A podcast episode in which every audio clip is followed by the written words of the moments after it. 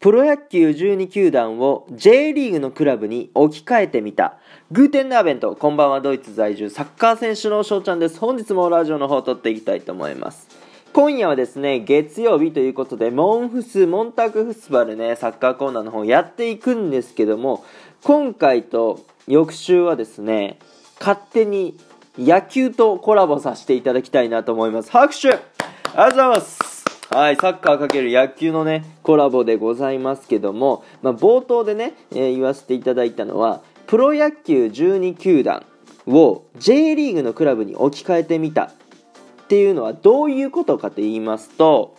まあ、プロ野球12球団ありますけども、これのね、イメージに合う、まあ、僕の独断と偏見で J リーグのクラブを当てはめていこうと。うん。だから、えー、巨人ね巨人はどこどこのチームだよねって勝手に僕があ考えて J リーグのチームに当てはめますはいでこの枠はですねパ・リーグでいきたいと思います。はいじゃ。次週はセ・リーグで、えー、行こうかなと思っておりますので、えー、最後までね、えー、聞いていただけたらなと思います。そしてですね、まあ今からパ・リーグのチーム、北からね、日ハムから、あ九州のソフトバンクまで言っていくわけなんですけどもまあね J リーグのチームそして、えー、プロ野球のね球団どっちも分かるっていう方はですねあ日ハムはここだなとか、うん、あソフトバンクはここだなとかね、えー、そういうのを考えながら一緒にねまあ聞きながら考えてもらえたらなと思います。はい。でまあ一つ条件がありましてまあ、ルールですね、えー、同じ都道府県のクラブ、球団はなしということで、まあ、例えば僕の地元、愛知県、ねえー、J リーグのチームで言ったら名古屋グランパス。で野球の球団で言ったら中日ドラゴンズっていうのがあると思うんですけどやっぱり地域が同じだとね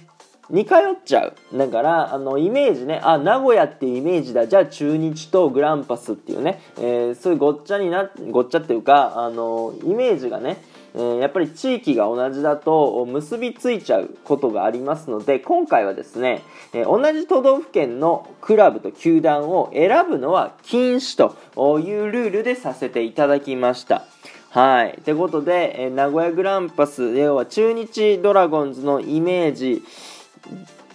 を上げるときには名古屋グランパス以外の J リーグのチームで当てはめていくっていうね、えー、こういうルールでやっていきたいなと思います。ではでは、早速パリーグ、えー、日本ハムからいきたいなと思います。はい。名古屋グランパスですね。はい、ちょっと先ほど名古屋グランパスってワード出しちゃったんですけども、なぜ日ハムと名古屋グランパスがこれ当てはまるんじゃないかって思ったのはですねもうこれはあの大谷翔平選手っていたと思うんですよ。今ね二刀流で、えー、もう子供の子供からもね大人気。もうどの世代でも多分人気の大谷翔平選手ですけどもじゃあこの選手と当てはまる誰かって言ったら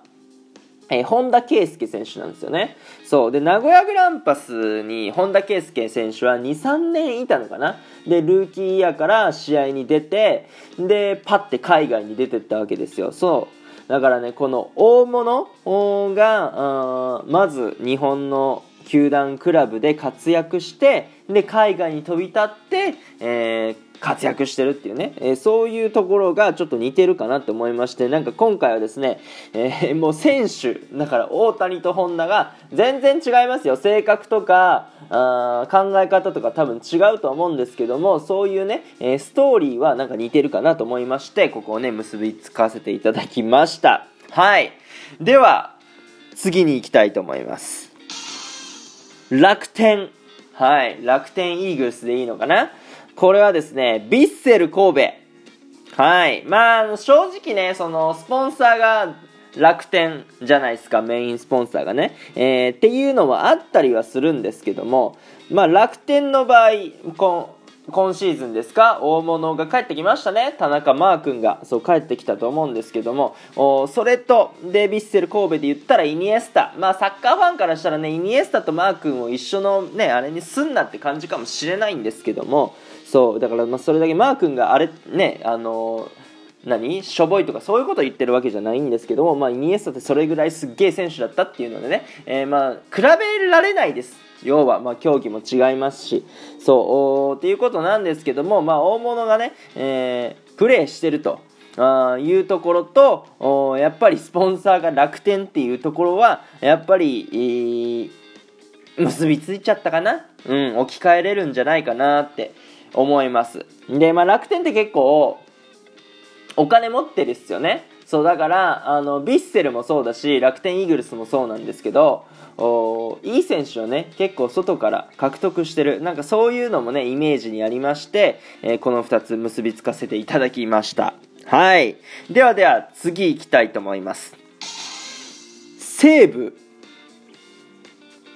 セレッソ大阪です。はい。西武はですね、セレッソ大阪にちょっと置き換えさせていただきたいなと思います。ちょっとね、えー、っと、じゃじゃんってやるの、タイミングミスったんでね、おかしくなりましたけども、はい、あのですね、西武ライオンズ、埼玉県のね、チームでございます。これがね、えー、セレッソ大阪に僕は置き換えたんですけども、なんでこれ置き換えたかというとですね、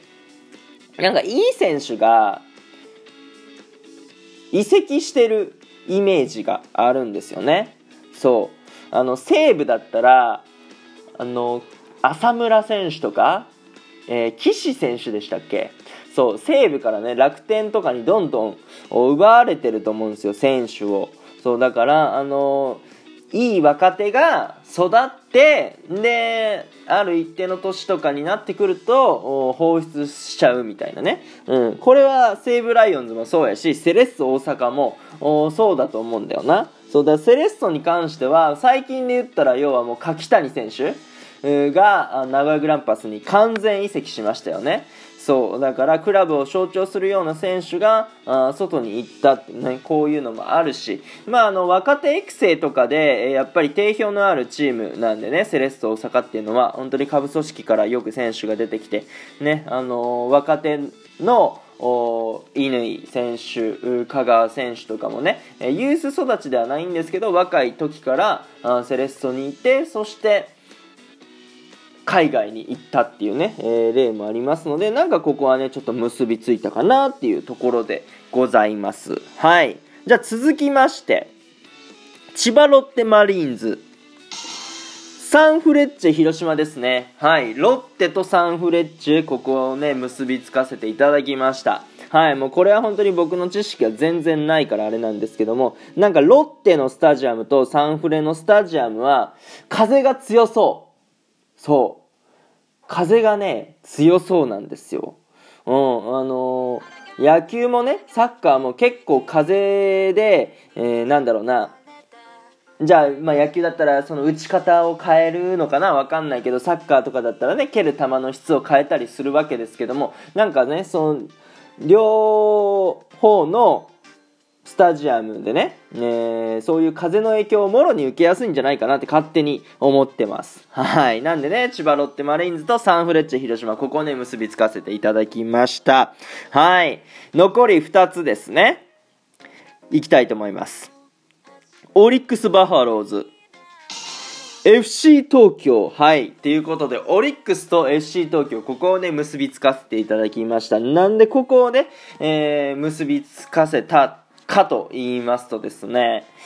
えっと、まあ、実は、まあ、オリックスは本拠地大阪ですよね。で、FC 東京は、まあ、ね、東京と言ってるぐらいなんで東京なんですけど、うん、あんまり、その大都市に本拠地、えー、置いてるぞ感が僕には伝わってこないんですよ。そう、だから FC 東京、あ、あの大都会の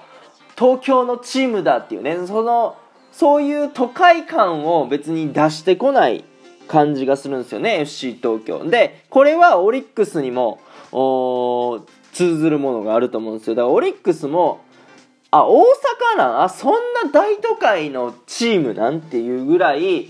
そこまで大阪感を出してないんじゃないかなって思いますね、うん、大阪感出してるのはどっちか言ったら阪神やったりするし、うん、えー、いうことで、このね、えー、オリックスと SC 東京はね、こういう、まあ、しょうもない理由で結びつかせていただきました。はい。ということでね、まあ、ラストまで来たんですけども、今、今聞いたところまでどうですか？